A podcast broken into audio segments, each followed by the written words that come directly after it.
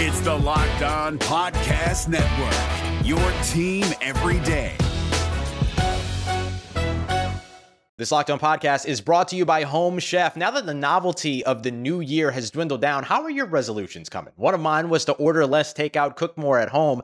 But I'll be honest, I haven't been consistent. That is until I found Home Chef. Home Chef provides fresh ingredients and chef-designed recipes conveniently delivered to your doorstep to simplify the cooking experience and without robbing you of the joy of putting a dish together yourself. I'm pescatarian, and they cater to a variety of dietary needs. I had this super refreshing ginger sesame salmon, a beautiful trout dish, and a super comforting shrimp and vegetable orzo dish, all of which took me less than thirty minutes to put together. For a limited time right now, Home Chef is offering all of our listeners eighteen free meals, plus free shipping on your first box, and free dessert for life at homechef.com slash locked on. That's homechef.com slash locked on for eighteen free meals and free dessert for life. Homechef.com slash locked on. Must be an active subscriber to receive free dessert. Jackson Gatlin here, host of the Monday edition Locked On N B A podcast. Every Monday, I cover the three biggest stories in the N B A with the local experts from Locked On. It's an awesome recap of the weekend of the N B A and a look at what's ahead. Mark your calendars on Monday to join me for Locked On N B A podcast, available on YouTube and wherever you get your podcasts. Hi, Sean here. I did the thing that you should never do on trade deadline day, which is record a podcast in the morning. Today's show, we talk about Raptors Hornets, which happened and was a thing. And I talked about defense and offense and some other stuff. And of course, the Toronto Raptors made a trade while I was recording that podcast. The Raptors are getting Kelly Olynyk and Ochai Agbaji from the Utah Jazz for Kira Lewis, Otto Porter, and a twenty twenty-four first-round pick. And I think this trade is pretty good for the Raptors. I'll explain more about that on my live show that I'll do today around four o'clock Eastern time on the Locked On Raptors YouTube channel to talk about the trade deadline. I'm sure more is to come, as Bruce Brown was not involved in this basketball trade. So we'll get into that and talk about so much more then. But for now, talk about Raptors Hornets. It was a game. It happened. The defense was terrible. Offense was kind of fun. Let's get to it. On your Thursday episode of Locked On Raptors, a win's a win, but not all wins are created equal. Oh, like, because when I shot, I expected to make it. So, like, I don't shoot trying to miss. You are Locked On Raptors, part of the Locked On Podcast Network, your team every day.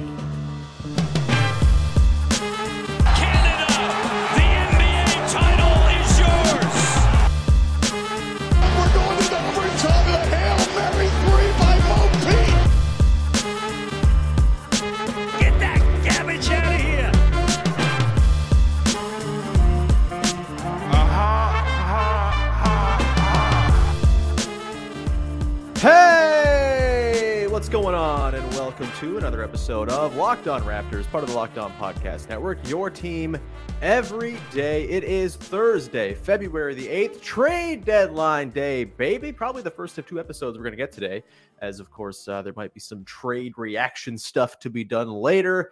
Either way, I'm your host, Sean Woodley. I've been covering the Toronto Raptors now for ten seasons on various platforms. You can follow my work over on that website that stinks, at Woodley Sean. You can find the show on Instagram at Locked On Raptors. And of course, you can join us over on the Locked On Raptors Discord server. The link is in the description. And there's no better place to be today to get into the slop, the trade deadline slop, with all the little sickos and piggies in the Locked On Raptors Discord, and I call them sickos and piggies with nothing but affection, but we got to call a spade a spade here. Uh, getting bogged down in fake trades and machinations and all that stuff. It's wonderful. Again, link in the description, free to join. We'd love to see you join our listener community over on Discord. You can find the show for free, of course, wherever you get your podcasts. Follow, subscribe, rate, rate, review, tell a friend on your audio app of choice. It's much appreciated when you do that. It helps us go up the charts and all that good stuff.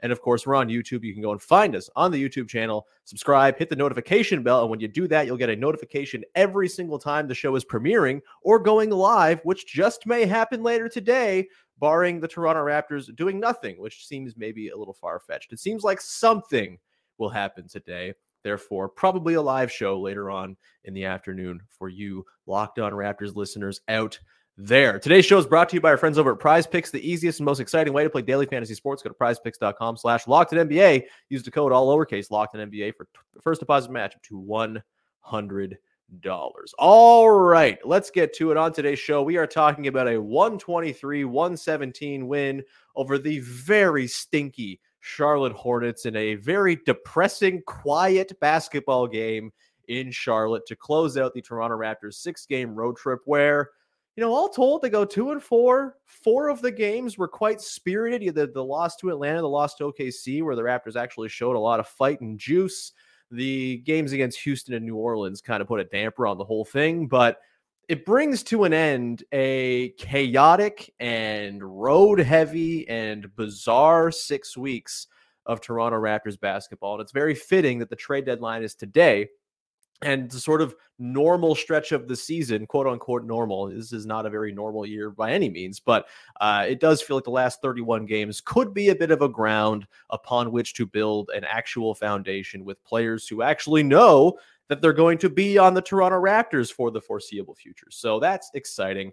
Uh, of course, we'll get into the deadline stuff later on. There's nothing new to report. It's very likely that stuff happens while I'm recording or before this posts, but we're just going to talk about the game today. We're going to talk about uh, some actually promising offensive signs. We'll talk about the good, the bad, and the hmm, as we always do, but we got to begin with the defense in this game and just the idea that while this was a win, it's not exactly one to put on your C V if you're the Toronto Raptors. It's not what I would call a signature win. It's what I would call a you wait until the last minute to write the paper type of win. And look, they got the win. It was a much-needed one. They have been spiraling. They're barely winning games over this last little stretch, of course. Any win is nice and helpful and just a nice boost to the spirits. But man, oh man, do the Raptors seem to not want to win this game up until about ten minutes left to go in this basketball game. And obviously, the genuinely concerning stuff is what they did on the defensive end for the first three quarters and like two minutes of this basketball game. For thirty-eight minutes, the Hornets were a beautiful knife, fresh and hot from the kiln at the bladesmith, while the Toronto Raptors were the most luscious, soft butter from the rolling cattle hills of France. It was grim, man. This was a really, really tough defensive effort. And even down the stretch, a couple possessions that put the Hornets back in front before the Raptors eventually took the lead for good were also pretty grim and pretty concerning. And look, you know, Miles Bridges walking into forty-five points. And I mean walking into forty-five points, just absolutely no resistance as he was cooking them in the third quarter in particular. I think he had twenty-one on nine of eleven or something like that in the third quarter. And for me, the sort of concerning bit of it all is that, okay, if it was like Bruce Brown, knowing he's probably about to get traded, not having a good defensive night, fine, whatever. If it's Grady Dick going through the defensive ups and downs of being a rookie, sure. And that was there in this game. Both of those things were there in this game. You had Thad Young. You know, if Thad Young were just kind of being overmatched at the rim because he's six foot eight, fine. You make your peace with it. But the biggest culprits on the defensive end in this game were the guys who are ostensibly the guys who matter the most. Immanuel Quickley, R J. Barrett, Scottie Barnes, even Jakob Poeltl for stretches. This was a really, really upsetting game to watch for three quarters because of the utter lack of any sort of resistance at the point of attack, at the rim. Uh, it was just, and it also sort of continued the through line of this whole season where I just simply don't know what the Raptors are trying to do defensively. I know exactly what they want to do on the offensive end. The directive is clear, and they're executing the directive, and that's great. And we'll talk about that coming up in just a second because that is genuinely encouraging. But the defense, and particularly from the guys who are the most important, it just, even in a season where it's lost and you're not playing for results necessarily, you got to play for, I don't know, like pride. You got to play for uh, building habits and building, you know, cohesion on the defensive end. Bad defensive habits are really easy to pick up when you're in a losing situation, and they're the hardest thing to shake once it's time to hit go and, and you know, start being serious. And it's just got to be better than it was for the first three quarters. And look, to the credit of the Raptors, they figured it out down the stretch. They had themselves a really nice defensive finish. Jakob Poeltl was fantastic. You know, they were using him in a way that I don't love when they use him like this, where they bring him up to the level of the screen to sort of hedge and offer an extra set of arms to deter the ball handler. And, you know, he takes time to sort of rotate back. I tend to find I prefer Jakob Poeltl in a situation where he's dropping back and, you know, giving the, the ball handler a little bit of room to get downhill, but he's there to kind of navigate the space between. He's not been perfect at that this season, but that's, I think, where he's best as a defender is as a traditional drop big. you know, switching out on guys in the perimeter has had mixed results, a lot of not so good in terms of blow buys. P J. Washington, a couple examples in this game of just kind of dusting Jakob Poeltl and scoring. Miles Bridges as well. Um, but in the fourth quarter of this game, Jakob Poeltl was very ably coming up to the level of the screen, offering that deterrence, rotating back to the rim. And he obviously had that really big kind of game-closing block down the stretch and was captaining the defense in the way that you want your sort of bringer of competence, which is kind of what Jakob Poeltl is for this team, to bring and to do down the stretch of a close game. So credit to the Raptors for figuring it out. I thought the rotations were way more crisp and sharp down the stretch. The communication was obviously on point. I thought Dennis Schroeder at the point of attack was really strong, and it's been beautiful to see his point of attack defense come back to life over the last month or so. But going back to the concerning parts, like Immanuel Quickley, really easy to get through him on offense right now. He's a very good rotational defender and all of that, can test shots well, but point of attack, he's kind of getting blown up a little bit. And I think it just kind of adds to my thinking for Quickley, which, of course, this is a developmental thing for Quickley. There's going to be, you know, growing pains and things to improve upon and off seasons in which to execute that improvement. I think for Quickley, like, strength has got to be a big thing here, right? Like, point of attack strength to stay on the ball and not get pushed through. Uh, finishing at the rim, obviously, will be bolstered by, bolstered by a little bit more strength, being able to absorb that contact a little more effectively. Um, I thought Quickley's offense was great down the stretch of this game, and he was a big part of why the Raptors got so hot down the stretch, but uh, the defense just not there. R J. Barrett, as amazing as he was on offense in this game, just butter soft in a lot of these matchups. Miles Bridges just kind of getting to his spot, bumping Barrett off of the spot. And it's bizarre to see, right? Because Barrett is this just so physically imposing offensive player. He's just shot out of a cannon at all times. He seems so painful to guard because he's bumping into you, dropping the shoulder. He's a really just bulky, muscly, hard dude to play against. And it doesn't seem to translate that way to the defensive end. And he kind of gets knocked off the spot too easily. Scottie Barnes in this one, there were some nice moments of sort of at the rim protection and all that stuff, but also really bad blow buys. There was the late closeout or non-closeout on Brandon Miller on the three that gave the Hornets back the lead. I think it was one ten, one oh eight after this three, where Scottie Barnes just looks at Brandon Miller and doesn't even attempt a closeout. Like, that's the stuff you can't get into the habit of doing. And you would hope that, in fairness, right? Like, the last six weeks have been impossible to get any sort of continuity going. To the Raptors' credit, their offense has had really nice stretches, which we'll talk about in a second. But the defense, it, it just, they need to find a sort of plan. You continue to look at the stats, and nothing is glaring when you look at the sort of shot distribution the Raptors allow. It's just basically they give up middling volume from everywhere on the floor. It's sometimes a little closer to, to you know, above average, sometimes a little closer to below average. But there's no clear plan for the defense of, okay, we're trying to force teams into these shots and go here. It's just not that. It, it, it's been a really tough scene as far as what the Raptors are, are doing. And, you know, they're not protecting the rim especially well. They're like bottom ten in terms of rim accuracy allowed. Um, you know, the sort of hallmarks of good defense they don't really have right now. And we'll get into it later. The personnel's not there for them to be a great defense, but you can still try. You can still have smart rotations and communication, and you can still have a, an identity of what you want to do, where you want to be funneling shots. And right now, it doesn't seem like there's all that much of an idea. That stuff's got to sort out. And that, to me, as much as like Quickley and Barnes and their combination is a massive thing to watch down the stretch, as much as the sort of B B Q of it all and their development as a group on the offensive end is, is very important, I, I do think maybe the most important thing to watch down the stretch here is, can they establish some kind of defensive rhythm and connection and plan and really kind of find a way to set better habits? Because you cannot get into the habit of playing games where you're not defending for three quarters and then hoping your offense can score. Not every team is the Charlotte Hornets. I think the Raptors offense has a chance to hang with teams a little more effectively than they have in the past. But in this one, like, they were lucky that their opponent was as bad and hapless as they are, and not some other team with a, a much more sort of sturdy defensive integrity for the Raptors to try to pick apart. Like the Thunder, for example, when the Raptors lost that game. Either way, we'll come back on the other side and uh, get into some good stuff, because it was not all bad in this game. The offense, there is some genuinely exciting stuff going down. We will get into that coming up in just one second.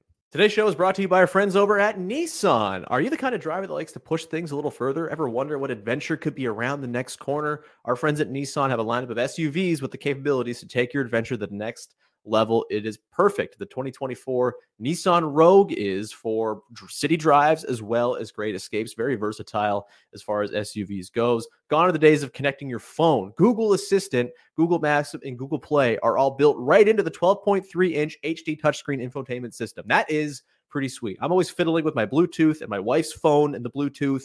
If I'm in the car and my wife's in the house, that her phone's too close to the car, I can't get my thing set up. It's annoying. No, you can get that all sorted out very easily with the Google built-in in the Nissan Rogue. The twenty twenty-four Nissan Rogue is the perfect midsize crossover for your next adventure. Of course, they also have the twenty twenty-four Nissan Pathfinder with room up to for up to eight and an expansive cargo capacity and advanced available four by four capability with two hundred eighty-four horsepower and six thousand pounds of towing. When adventure calls, the Pathfinder is there to answer. Take the Nissan Rogue, Nissan Pathfinder, or Nissan Armada and go find your next big adventure. Shop at nissan u s a dot com.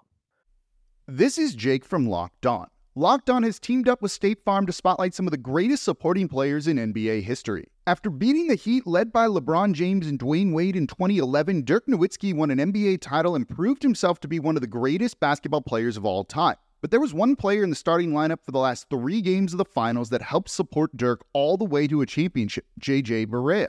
Led by J J and Jason Terry, the Mavs' second unit proved to be the strength throughout the playoffs, where they led the N B A in bench scoring. But for games four, five, and six in the N B A Finals, Mavs coach Rick Carlisle inserted Barea into the starting five to help the Mavs space the floor and put more playmaking around Dirk. J J. Barea had a knack for running the pick and roll with Dirk that helped the Mavs score more efficiently on their run to a title. Dirk Nowitzki couldn't score the way he did if he didn't have much-needed support from someone like J J. Barea. Sometimes you and I need that kind of support too. Think of State Farm like a pivotal team player. When you need help protecting the things that matter most, remember the jingle and just say, like a good neighbor, State Farm is there. All right, continuing on here with your first listen of the day, digging into a Toronto Raptors win over the Charlotte Hornets. Uh, you know, it, Look, wins over the Hornets, it's uh, it's nice when they can come by those, as it's been a bit of a rough stretch for the Raptors against the Hornets. So I'm not trying to turn my nose up at anything here, but definitely not the type of game you want from the Toronto Raptors uh, as far as just like the all-encompassing two-way of it all. Uh, that said, in this game, the Toronto Raptors offense was pretty awesome. one fourteen point three offensive rating in the half court, one of their better marks of the entire season. The Hornets defense sucks. So you would hope that you can put that up. And, you know, I think just you can only play who's in front of you as far as defense. And the Raptors did a very good job of performing up to their capabilities against a very bad defense. You have to give them credit for that. And look, early in the season, against even teams like the Hornets, it wasn't always a given that you could have a bad defensive game and outscore your problems. The Raptors are now a team that has that ability to at least flirt with outscoring their problems, which is very nice. And as much as, like I said, their sort of identity on defense has not been that found at all, it's pretty inarguable to me that what Darko Rajakovic is doing and preaching on the offensive end is working. And now they are this type of team that in the modern N B A, you kind of have to be. You're not, your defense is not going to be there all the time. Opposing offenses are fantastic. You got to be able to keep up with them. And, you know, it, it's helpful, of course, if your defense can also hang a little bit. Your defense is going to be so much more exposed in the modern N B A because of how potent every offense is in the league. Every team has a guy like Miles Bridges who can go for forty-five points. And those guys are also not garbage humans as well. So that's fun.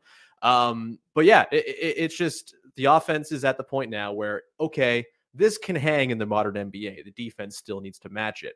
I think there are some encouraging signs. There's not a whole lot of data from the last six weeks that I think is te- you know particularly usable because the team has had you know constant lineup flux, trades of massive players, injuries, et cetera. But there is one number that I'm starting to keep an eye on that we're starting to get a sample of right now that is pretty encouraging when it comes to what this team's going to be able to do on offense at the high end, and that's the offensive potency, offensive rating when the Raptors have their four best players on the floor together: Immanuel Quickley, R J. Barrett, Scottie Barnes, Jakob Poeltl. That four-man combination, they played two hundred twenty-four minutes together so far, per clean the glass. And in those minutes, a plus four point nine net rating, you'll take that on a team that is very bad. That's good. That's really encouraging. And one twenty-two point nine offensive rating, ninety-second percentile among offensive ratings uh, among all lineups in the N B A this season. So uh, that's it's really nice. The defense isn't great. one eighteen defensive rating, still positive though, plus four point nine. That's you, you don't turn your nose up at that. Uh, the offense really, really works. Of course, if you take Jakob Poeltl out of that group and it's just the B B Q trio, uh, they fall down to a minus three point five net rating with a one fourteen point nine offensive rating, which is pretty meh. Uh, but, you know, Jakob Poeltl is important. Screening is valuable. Pick and roll operation and uh, roll gravity and all that stuff, really valuable. He's essential to most of their playbook at this point. So it's not surprising that Jakob Poeltl is the guy who drives that offense, uh, offensive production. But Uh, you know, I think all told, the way those four guys work together in, in, you know, concert with one another is very encouraging. And the other thing, encouraging thing here is those numbers are really nice, but there's just so much more low hanging fruit for them to grab. Uh, Immanuel Quickley and Scottie Barnes have not yet figured out how to leverage one another's strengths into good shots for them or others, right? That's just not been there just yet. There were a couple moments last night where they were running pick and roll, where, you know, Scottie's screening for Quickley. You got Jakob Poeltl in the dunker spot. That's something that is pretty intriguing, and I'd like to see them really bust that out a lot. Like, I think they had one possession where that led to a nice bucket. But for the most part, it's been pretty stu- pretty tough. Our pal Joe Wolfson was sort of observing this last night as well on the website that sucks. Uh, and it was kind of noting that Quickley and Barnes, like those actions right now, they don't really seem to know what they're trying to do with one another. You know, there are moments where they connect on like a, a Barnes driving kick where he's kicking to the corner and Quickley's dropping a three. That happened last night. Um, you know, Quickley's finding, you know, Barnes as sort of a cutter or, uh, you know, getting those post entries, stuff like that. Like, they have some simpatico in other areas of the floor, but in those direct two-man actions, it's just not very synchronous right now. It, it's pretty tough. You have Quickley being, I think, a little bit slow to attack.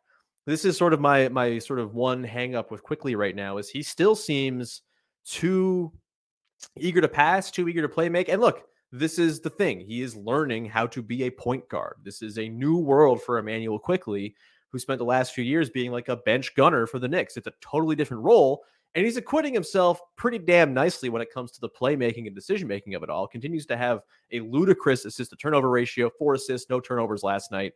Um, I'm feeling very good about the point guard experiment with Quickley, but in particular, in tandem with, with Scottie Barnes, or even working with Jakob Poeltl in pick and roll, I just want him to let that thing fly, man. He's just like, there's been three or four instances seemingly every night where Quickley turns the corner, seems to have a ton of space to pull up for a three, kind of pumps, and then it's like, to make a pass instead. And just let that fly, dude. You're one of the best above the break three-point shooters in all of basketball, and pull-up shooting is what unspools defenses more than any other thing in, in the N B A these days.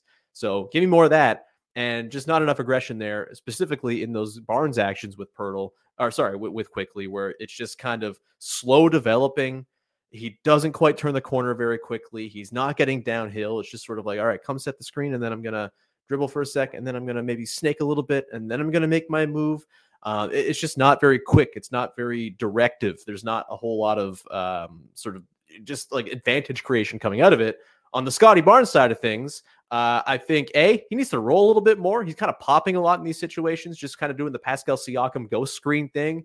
And when I say ghost screen, I mean ghost screen, because he is not at all making contact on his screens when he's working with Immanuel Quickley. And that's a problem. Like, you have to screen well. This is why Jakob Poeltl is a good fundamental center. Screening is a big deal. And, you know, right now, Scottie Barnes, it seems like he's gone to the Precious Achiuwa school of screening, where he just doesn't make contact ever. And that's just not going to get it cut. Like, not going to cut it. You have to make contact with a guy to create space uh, for an advantage to be created. And that's not happening with Barnes right now.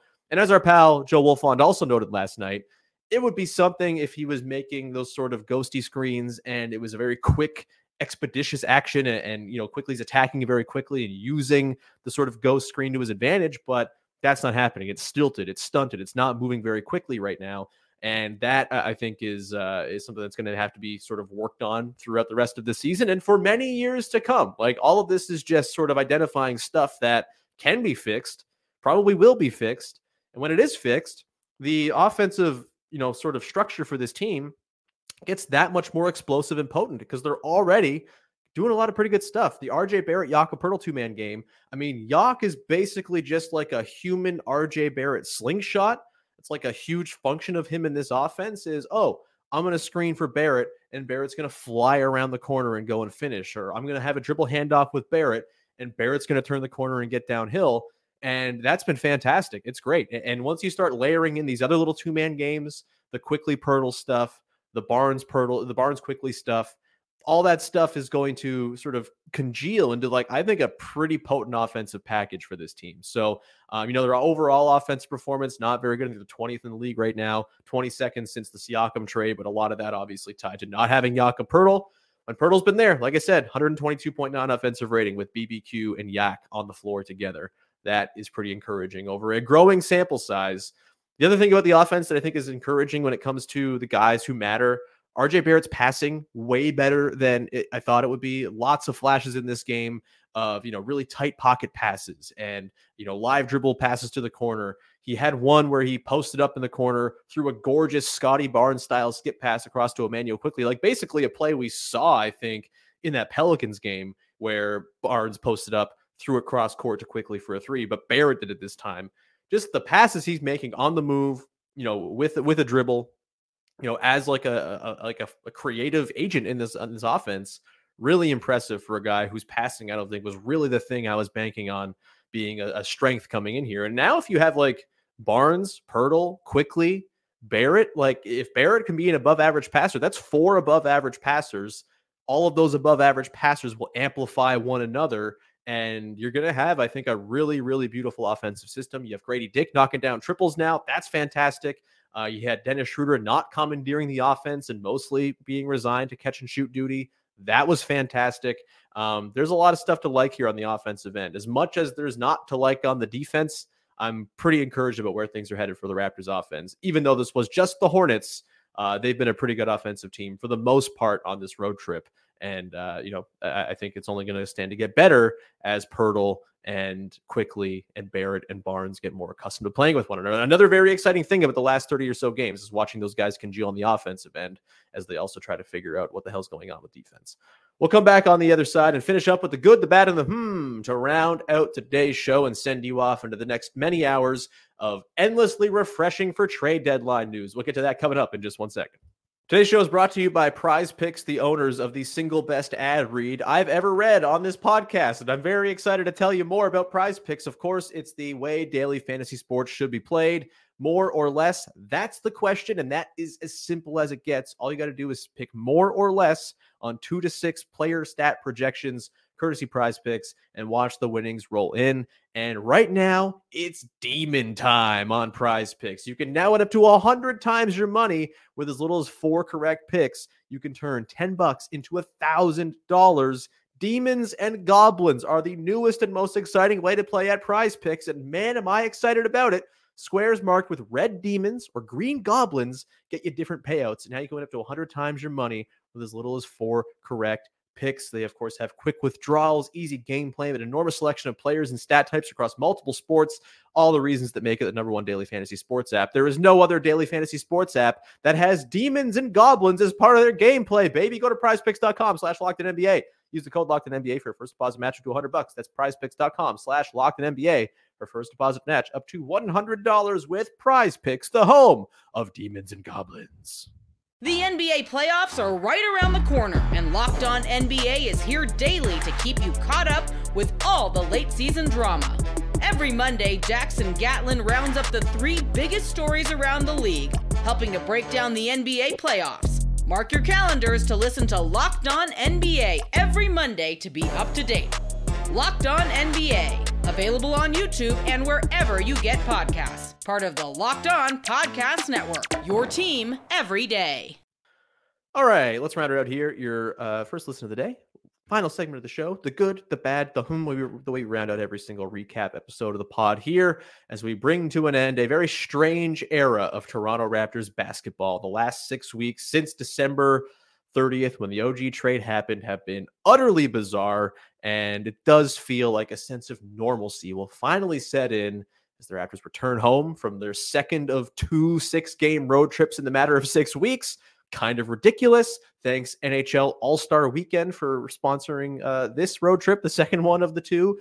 Um, and, of course, the deadline fog will be cleared, and we'll know who's on the team for the rest of the season and potentially for many years to come, hopefully, once uh, the day is over here today. So That's all good stuff. A reminder, of course, you can find all sorts of great stuff covering the biggest stories in sports, including N B A trade deadline stuff or big game coverage over at Locked On Sports Today twenty-four seven, our twenty-four seven streaming channel on YouTube. You'll be directed there right when you finish this episode if you're watching on YouTube. So uh, subscribe over there, and lots of all-day N B A, N F L breaking news action for you. Okay, let's get to the good, the bad, and the hmm.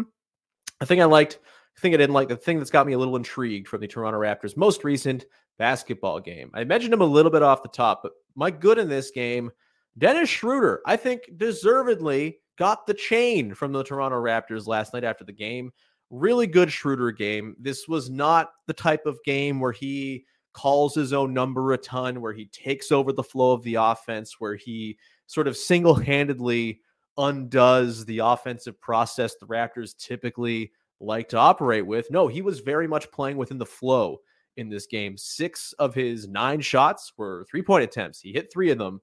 That's a perfect Dennis Schroeder game. He was a plus nine, and I think that makes a lot of sense.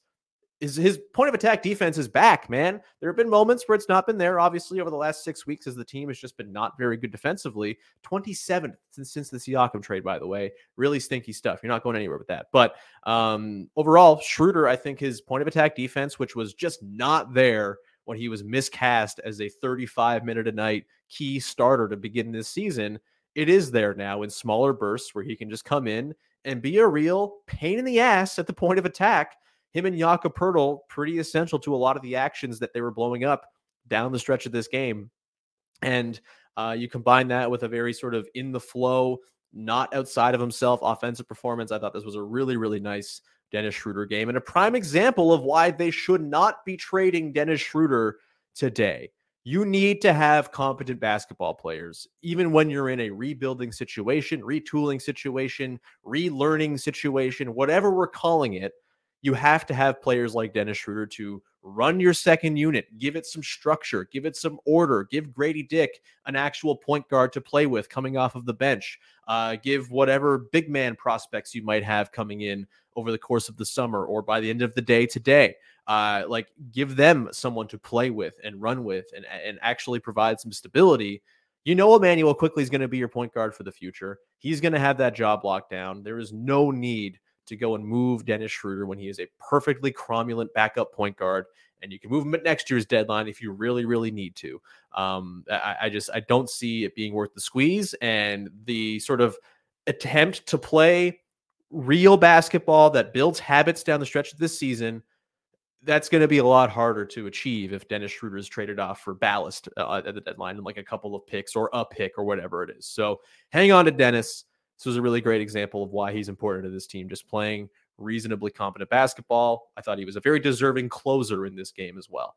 Uh, the bad, I think it's just going back to the defense. It's just the overall defensive talent on this roster. It would be very nice if they could bolster that today some some way, somehow, with just like a little move on the fringes. It doesn't have to be a big move. Just some sort of like defense first big man or large defensive one-way wing, that would be fine by me. You don't want to pay too much, obviously. You don't want to like uh, you know have a huge acquisition cost to get that, but just someone to give them some extra beef, someone to make them felt a little bit more on the defensive end, and you know maybe has a shot to protect the rim when Jakob Poeltl's not playing. Because bless Thad Young's heart, and I love him. I'm the foremost Thad Young appreciator, I think, in Toronto. But the man cannot protect the rim because he's six foot eight and can't jump anymore because he's thirty-seven years old. It's just the way it is. So get me some sort of extra young, bouncy defensive presence to bring into this team. You know, even a guy like Xavier Tillman, I know he just got traded to the Celtics, but that type of dude would be just lovely to add a little bit of defensive upside to this group, a little more size just to help them have a shot uh, on the defensive end.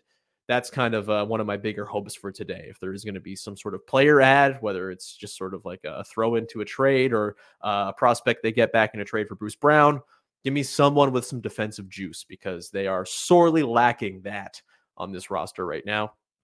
And my hmm, it's just like, this is the last day for, I think, the pretty reasonable excuse of this team has been in a constant state of upheaval for the last six weeks.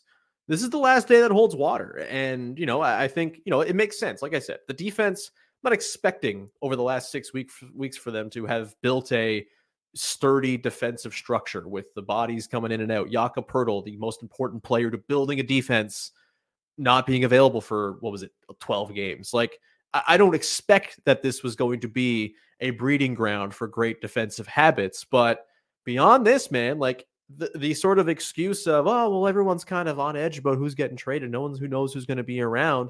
That's no longer a thing. And as credible and valid as I think that excuse slash explanation slash reasoning reasoning is, that's not going to be there anymore. And the final thirty-one games here, a really massive test, I think, for Darko Rajakovic's ability to kind of get things honed and crafted into a more positive direction to send them into the summer on a good note. Um, you know, again, the sort of lottery of it all, they're mostly out of their control at this point. So just play the ball you can play, try to do some good things, and maybe you get lucky with the lottery. Maybe you don't. Wherever the chips fall, they fall. They have picks in this draft anyway. Probably will have more picks to work with after today. I'm not too pressed about going to fight for that pick. I'm pressed about them playing basketball that is, you know, again, laying a foundation for what comes starting next year when the pressure is going to be ratcheted up even just a little bit for them to kind of find some sort of um, cohesion and, and direction and on-court identity and vision. That's all going to come soon. And so these last thirty-one games post-deadline, the excuse is no longer there. I don't want to be seeing three quarters where they don't try on defense for even one second. I just you don't want to see that, man. Uh, you know, again, they may not have the scheme. They may not have the personnel. They all, like, defense is at least fifty percent trying and sometimes more. We really got to see that kind of ratchet up down the stretch here. And I feel like such an old man. They just got to try harder on defense. But, like, I don't know, are you watching? They're not trying hard on defense for long stretches. What do you want me to say? Um, the maybe I'm becoming a grump. I'm thirty, over thirty. I'm sore all the time. I've recently gotten into youth basketball coaching where fundamentals are everything. Maybe it's just a perfect recipe for me to become a giant grump about this team and the lack of defense, but I also happen to think that defense is pretty important. And uh, the habits they build in these last thirty-one games really going to be important for what they're doing going forward. So that's it. That's the hmm. We'll see what happens today. Uh, has there been a trade during the time I've been talking? My phone is dead, so I don't even know. Uh, we'll find out. Uh, if I, I apologize if the Raptors have made a blockbuster while I've been talking. It'll be hilarious if that was the case. Either way, we'll be back again later today uh, if the Raptors do do some stuff, and we'll have a live episode probably around three thirty, four o'clock to go ahead and talk about what happened on the deadline. So yeah, that's to look forward to. Thank you so much for tuning in and hanging out. Really, really appreciate it. You are all the very, very best, and we will talk to you again on later this Thursday with another episode of Locked On Raptors. Thanks for hanging. Bye-bye.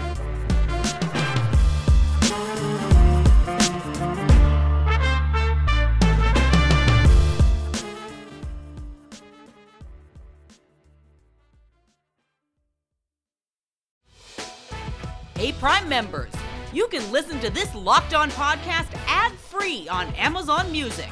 Download the Amazon Music app today.